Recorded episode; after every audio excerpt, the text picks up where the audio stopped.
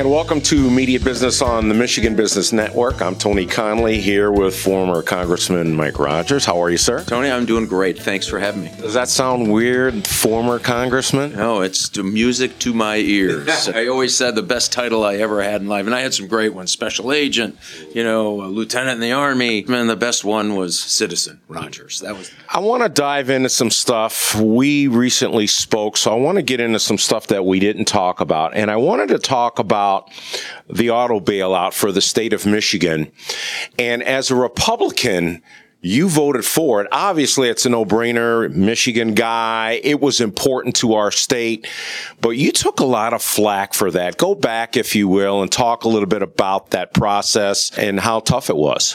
If you recall that period of time, the automobile companies were in real trouble. I mean, real trouble. And I looked at it for a couple of ways, and I had some strong conversations with my colleagues who were Republicans at the time about listen, like it or not, you don't have to like it, but they are an important part of our national security kind of ecosystem. Mm-hmm. You can't afford for these companies just to pack up and go away. That is not going to work. And so I didn't look at it as a bailout. I mean, it's more than we ever wanted to do. It's more than I like to do. It probably wasn't written the way I would have written the bill. I would have done a loan where they had to pay back. That's not the choices I had. I had to say, are you willing to try to step up so that these guys can get out of trouble and then they can get back on their feet? I thought it was important enough for not only the state, but I thought it was important enough for the country to take that flag. I remember you taking some hits for that. What were the repercussions after that? In politics, if you're going to go to actually do something and be a leader, I looked at it as my responsibility to go back and get as much information as I can get, not just from the media, not just from lobbyists, not just from, you know, special interests who are throwing things over the transom, but it was my job to try to decipher all of that. You got to get all of that information, talk to people who are engaged in it, and then come to a conclusion. If you do your job right, you should have the most information available to make a decision, and then come back and explain it to people. People were not happy about it. I can guarantee you that. But I did come back and had those discussions. But here's the crazy thing. I also voted against Wall Street's bailout. I thought that was a very different circumstance with different consequences.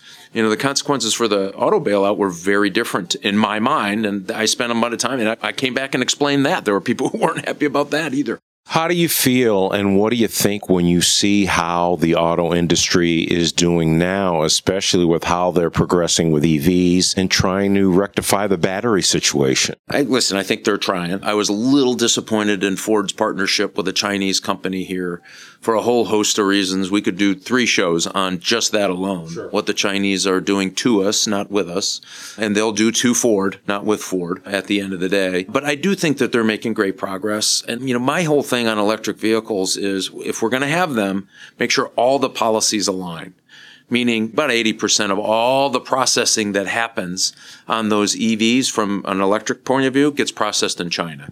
So if we're going to think that China is our strategic competitor going forward, we need to think about ways where we can produce and process, meaning can we get the lithium out of the ground? Can we process that lithium? And can we, you know, put it in a form that can actually go into an American car battery? We have to do all of those things too that's really not the car company's business, but it is that whole ecosystem of an electric car that we're going to have to work on. But the fact that they're pushing out and moving out, I hear great reviews about the Mustang. That's fantastic. I actually have a Lincoln Aviator, the plug-in hybrid. I love the thing. And it gets about 20 miles on a charge. It's not for everybody, but I do like the direction of that technology. And I do think it's going to have a place. It probably shouldn't be everywhere for everyone. You know, you're in the UP with a, you know, small EV Chevy Bolt, that thing gets sucked up in a snowblower and shoved in your neighbor's yard. You won't find it till spring, right? I mean, it's just not going to be for everybody. But I do think there's a place for EV moving forward. Really, in high densely urban areas, I think would really be helpful. Why is Ford, why is the American government, why is the world so naive about China when you see all the things they're doing from the balloon flying across the country to the impact they're having at colleges and universities with the money they're giving? What happened there? Why are we overlooking this? Well, I don't know if you recall this, but back in about 2011, I did the first investigation on a company called Huawei mm-hmm. that was a telecommunications provider from China that we had suspicions was a data collection platform for the intelligence services in China, in Beijing, for the Communist Party. And through that investigation, it became more clear and more clear and more clear. And we published that in 2012, I believe. So we had an unclassified version and a classified version about saying, hey, be careful. This stuff is not what they're saying it is. And they were undercutting U.S. market. They were actually giving things away because they wanted the equipment and the data more than they wanted revenue, right? We don't operate that way, shouldn't operate that way. And so I think that started a very long trail. And by the way, I got a lot of flack for that too, because at that time, corporate America was saying, gold rush China.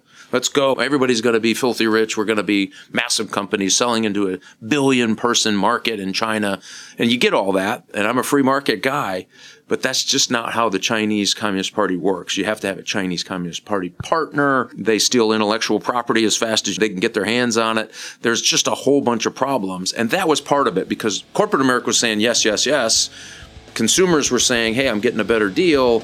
And at the end of the day, the Chinese were trying to do something, I think, nefarious along the way. I'm Tony Conley. This is Media Business on the Michigan Business Network. We're talking with Congressman Mike Rogers. When we come back, more conversation about China here on Media Business.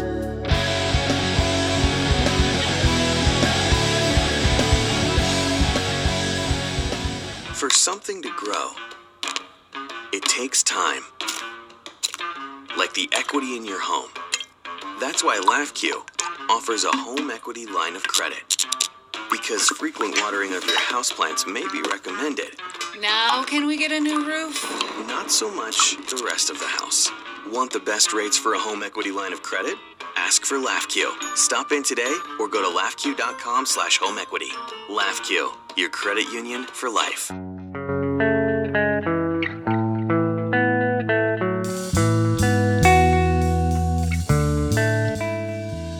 This is Media Business on the Michigan Business Network. We're talking with Congressman Mike Rogers. We were just talking about China.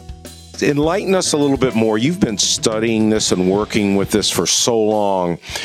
Again, we seem to be so naive, so soft, so wimpy when it comes to this. Now we see Chinese nationalists coming over the southern border. So many things are coming out in regards to information about the genesis of COVID. We talk about opioids and how China's role in that, how they're now partnering with Russia. Do you think we're ever going to get it? Well, I hope so. We have to do it soon, and for a couple of reasons. One is you have this kind of overarching strategic competitor that's coming at us. Listen, they still have children sleeping on dirt floors working in factories, right? And they want what we have, which is a large and robust middle class. They haven't. It's growing. It was got bigger, but they also know that they've got to get more. And the way they get more is by taking it away from somebody. And that happens to be United States and our European allies. I'm talking about economics and intellectual property and all of those things. They're like a duck on the top of the water. They look calm and say, nothing to see here. We're benign. We're nice. We're not going to do anything. Underneath, they're paddling like heck. And what that paddling means is all the things we just talked about. In the meantime, by the way, their military has the third largest nuclear arsenal in the world, and it's pretty modern. They have just surpassed the number of ships in our U.S. Navy. They developed this uh, hypersonic missile system deliberately to go after U.S. naval vessels, right? They want to go after our strengths. They've militarized space. All this time while we've been kind of sleeping, and corporate America says, don't be too hard on them. Don't be too hard on them. And my argument is, listen, I would love for China to be good international corporate citizens, you know, global citizens in commerce. That would be great. We could compete against them. I believe we can win. But that's really not their intention. It has not been their intention. So we just got to get ready to compete.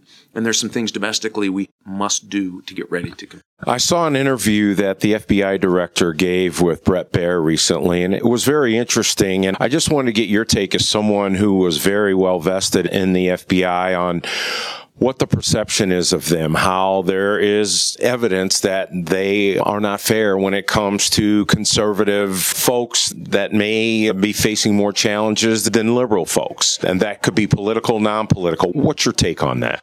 So I was a at the time we called brick agent, and I was a working case agent for the FBI working organized crime in the city of Chicago. So I was chasing guys like No Nose DiFronzo and Johnny Apes and a guy named Diesel and, you know, Joey Aiuppa. He was the big boss of the Chicago mob. And so that was real crime work, everything from murders to extortions to arsons to, you know, human trafficking and drugs, everything, everything you can imagine. And so that's real FBI work. And I think it's really important to note that the vast majority of these agents are doing that. Their heads are down. They're doing the work. Matter of fact, we had two agents, I think it was two years ago now, get killed serving a warrant on a child pornographer. It's where work. It's dangerous work. Something happened at the headquarters of the FBI when they took over these cases and were directing these cases that had political overtones. And what has been coming out has been a little shocking to me you know, an agent that falsified an affidavit going to a judge for the FISA court. Mm-hmm. If I was in, you know, you're done. Not only you're done, you're probably in jail. My understanding is he didn't serve in jail. He got his law license back after a year. I worry about some agents having this culture in the headquarters building that it's okay to fudge a little bit to get where you're going. I think that's really dangerous, very dangerous. I think I'd clean out the leadership of the Bureau and start over again. Well, speaking of that, that's my next question. That would have seemed like a perfect position for you with your political experience, your military experience, your experience with the FBI. Whatever happened with that? well, I was interviewed for that. I was interviewed by the Attorney General at the time, Sessions and some of the Trump team, and they just decided to go a different way. You know, they never really told me why, but listen, I think we could avoid a lot of this problem because I'm passionate about that organization not being Republican or Democrat. It can't be either, and it shouldn't be either. Matter of fact, my first case, public corruption case, was a, against a Republican when I was an FBI agent. Crime is a crime, you know, and it wears no party, right?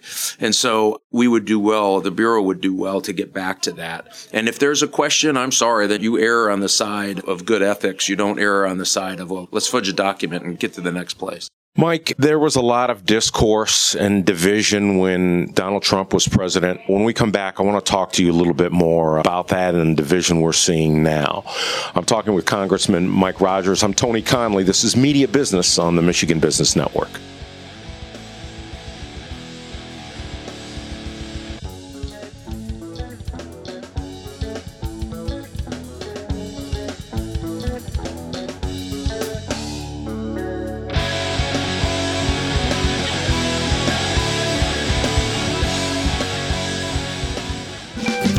Looking for office furniture on a budget? Stop by the office outlet at 516 North Larch in downtown Lansing and save. Open Monday through Friday, 8 to 5. The office outlet has a huge selection of new and used office furniture from brand name manufacturers, all at discounted prices. Save 50 to 90% on used seating, desks, files, and more. The office outlet is your destination for office furniture on a budget. Visit us online at officeoutletyes.com.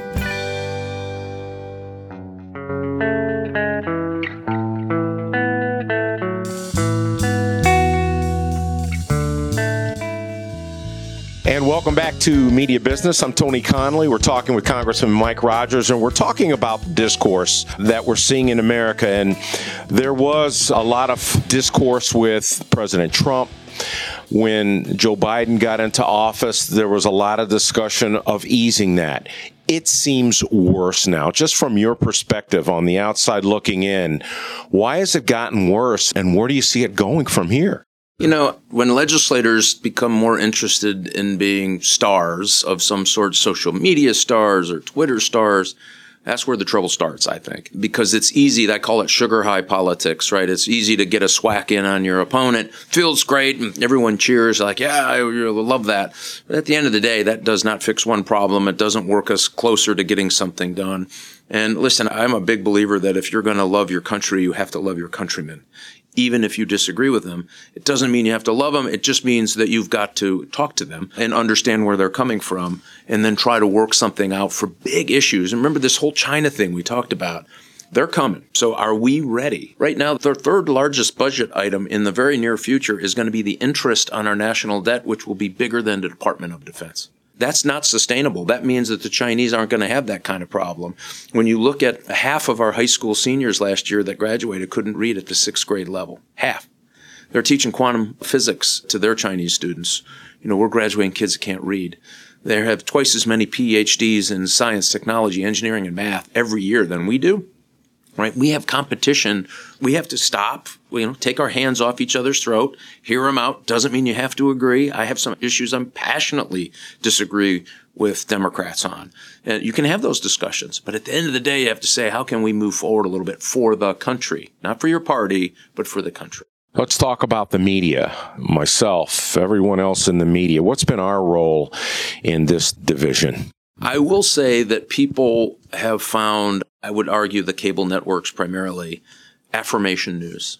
You go and flick on to a place where you want to hear them say what you're thinking. They have to affirm what you believe. And I think that's not healthy. When I got out, I actually signed up with CNN as a national security commentator and analyst because I thought, well, at that time, their perception was they're kind of middle of the road you know, just do the news. Mm-hmm. Let you decide. Mm-hmm. That changed over time. Why I was there, I watched the change, mm-hmm. and I think Fox did their thing, MSNBC did their thing, and it was all about the corporate decision to get eyeballs on the screen. And I get that. Mm-hmm. The problem was it has worked America up in a way like where do you go to find the truth so you can make up your own mind? That's hard. There's a lot of opinion shows on those networks, lots, and people are confusing opinion shows with news. I think there is no such thing as misinformation and disinformation. I think there are lies, there's the truth, and there's opinion. What do you think? That's really interesting.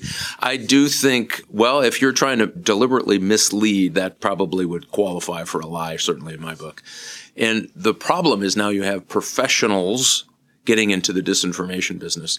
Our foreign adversaries are in the disinformation business. That's what I think people need to understand. And it is very easy to get into your smartphone, your computer, and get on your screen. Easier than you can imagine to have information on stories that you think could be true because this is where you're thinking anyway, right? And it's an easy path to pull you down. That is completely and deliberately misleading to the American public. It happens. It's going to continue to happen. I argue it's probably going to get worse before it gets better. And from your perspective, how can we in the media be better at presenting this information?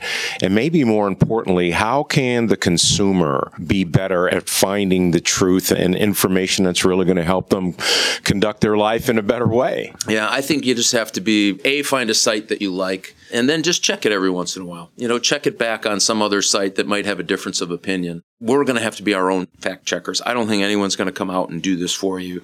You know, there are many, and I've talked to maybe three different groups trying to start a what we would determine an old fashioned kind of a media outlet where you're going to do the interview and let people decide what they think of it. And, you know, same with articles and other things. I don't know if it'll catch on. They think that there's an appetite for it. I do know my son, he's a Naval Academy graduate, he's a cyber warfare engineer, officer in the Navy, called me the other day and said, he said, I am so confused. Where do I go to find a story where I can kind of just make up my own mind. And you know, the candid thing is I didn't know what to tell him. And so I said the same thing where you're going to have to go to a liberal site, go to a conservative site, try to figure out, take some common facts and go from there if you have any real questions on that article. Final question for you. Any thought about getting back into politics? There are some, and I guess I would be one to say if anyone could beat Gretchen Whitmer, it would be you. Any thoughts about getting back into the political arena? I don't know. You know, listen, I was never wanted to be one of those guys that was in office for 20, 30, 40 years. That wasn't me. I wasn't interested in that. And I stepped out when I was on the high note. I was, uh, you know, the chairman of a very important committee. I had seniority on energy and commerce. So the reason that we're out having these conversations now, and my wife is as well, is we're just worried about the state of the union. Our politics has gotten small and our problems have gotten big. And I fear that if we don't kind of shake ourselves out of this, we're going to find ourselves in a losing competition with China in a way that's going to take away our children and our children's children's ability to be prosperous the way we have been. One more question, real quickly. I've got less than a minute.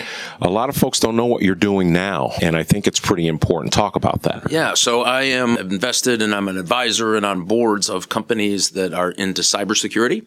So, network security, perimeter security. I even have a data loss ransomware company that we're just getting up and off the ground. So, I do a lot of cybersecurity work I love the startup business. It is exciting. It's almost terrifying on some days. You're running out of cash and your month is still out there. All of those things. And I've learned a ton for sure in the last eight years, but being in that business sector is really, I think, sharpened my understanding of how technology can actually help the government, right? Become more efficient. If you send $10 to the government today, odds are you're not getting six of it back in services.